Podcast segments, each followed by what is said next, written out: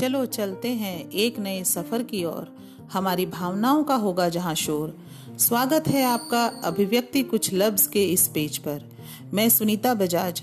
Lockdown के पहले तक एक आम गृहिणी ही थी, पर अब अपनी लेखिका, यानी ब्लॉगर की प्रतिभा को पॉडकास्ट के रूप में भी आपके सामने लाना चाहती हूँ।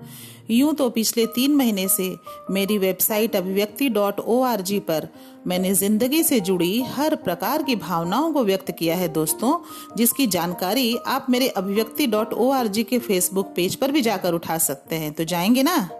इन्हीं motivating funny philosophical values of life and much more articles and poems के सफ़र में आप भी मेरे हमराही बने। तो करें अपने दोस्ती के सफ़र की शुरुआत विमेन एम्पावरमेंट की एक रचना के साथ। Come to my second podcast for it. Thank you.